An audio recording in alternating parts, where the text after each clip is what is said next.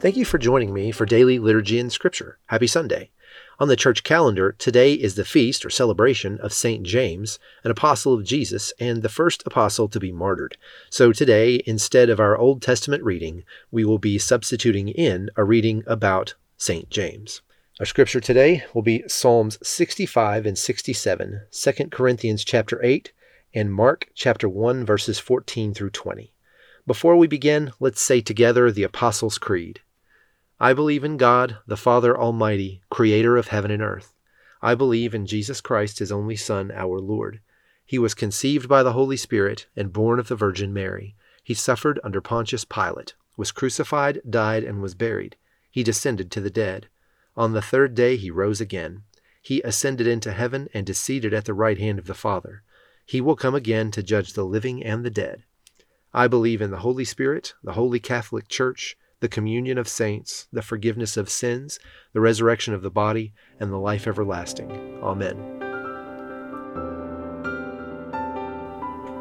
Psalm chapter 65 What mighty praise, O God, belongs to you in Zion! We will fulfill our vows to you, for you answer our prayers. All of us must come to you, though we are overwhelmed by our sins. You forgive them all. What joy for those you choose to bring near, those who live in your holy courts. What festivities await us inside your holy temple. You faithfully answer our prayers with awesome deeds, O God our Savior. You are the hope of everyone on earth, even those who sail on distant seas. You formed the mountains by your power, and armed yourself with mighty strength. You quieted the raging oceans with their pounding waves, and silenced the shouting of the nations.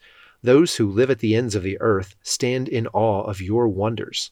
From where the sun rises to where it sets, you inspire shouts of joy. You take care of the earth and water it, making it rich and fertile.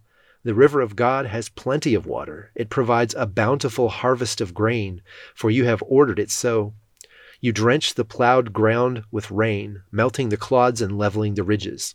You soften the earth with showers and bless its abundant crops.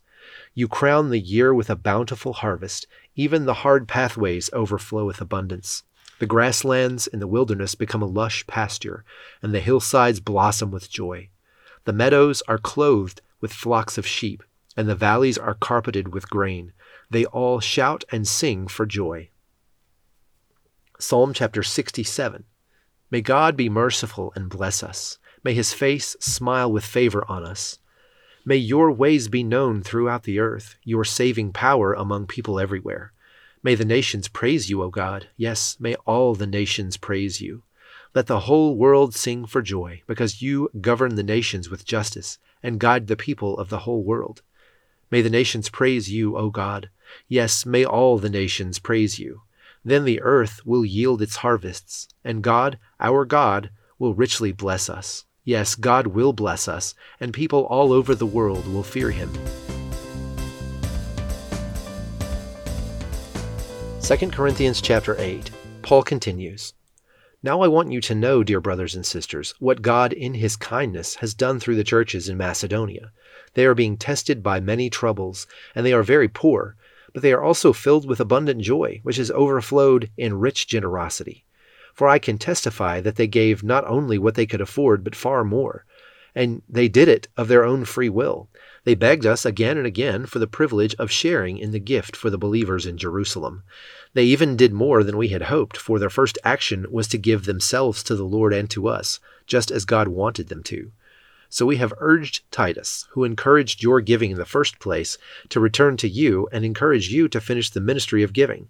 Since you excel in so many ways in your faith, your gifted speakers, your knowledge, your enthusiasm, and your love from us, I want you to excel also in this gracious act of giving. I'm not commanding you to do this, but I am testing how genuine your love is by comparing it with the eagerness of the other churches. You know the generous grace of our Lord Jesus Christ. Though he was rich, yet for our sakes he became poor, so that by his poverty he could make you rich. Here is my advice it would be good for you to finish what you started a year ago. Last year, you were the first who wanted to give, and you were the first to begin doing it. Now you should finish what you started. Let the eagerness you showed in the beginning be matched now by your giving, given proportion to what you have. Whatever you give is acceptable if you give it eagerly, and give according to what you have, not what you don't have. Of course, I don't mean your giving should make life easy for others and hard for yourselves. I only mean that there should be some equality. Right now, you have plenty and can help those who are in need. Later, they will have plenty and can share with you when you need it. In this way, things will be equal. As the scriptures say, those who gathered a lot had nothing left over, and those who gathered only a little had enough. But thank God, he has given Titus the same enthusiasm for you that I have. Titus welcomed our request that he visit you again. In fact, he himself was very eager to go and see you. We are also sending another brother with Titus. All the churches praise him as a preacher of the good news. He was appointed by the churches to accompany us as we take the offering to Jerusalem, a service that glorifies the Lord and shows our eagerness to help. We are traveling together to guard against any criticism for the way we are handling this generous gift. We are careful to be honorable before the Lord, but we also want everyone else to see that we are honorable. We are also sending with them another one of our brothers who has proven himself many times and has shown on many occasions how eager he is. He is now even more enthusiastic because of his great confidence in you.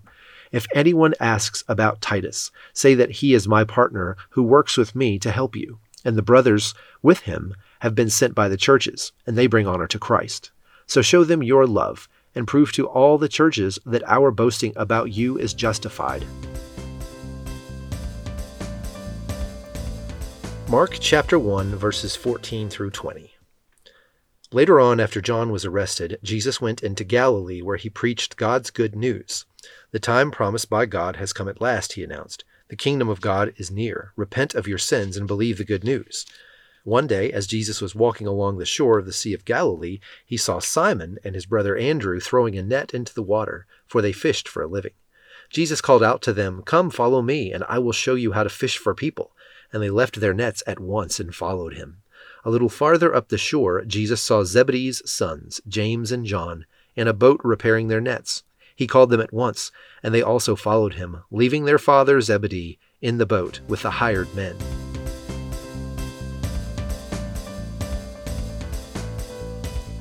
Now join me in the Lord's Prayer. Our Father, who art in heaven, hallowed be thy name.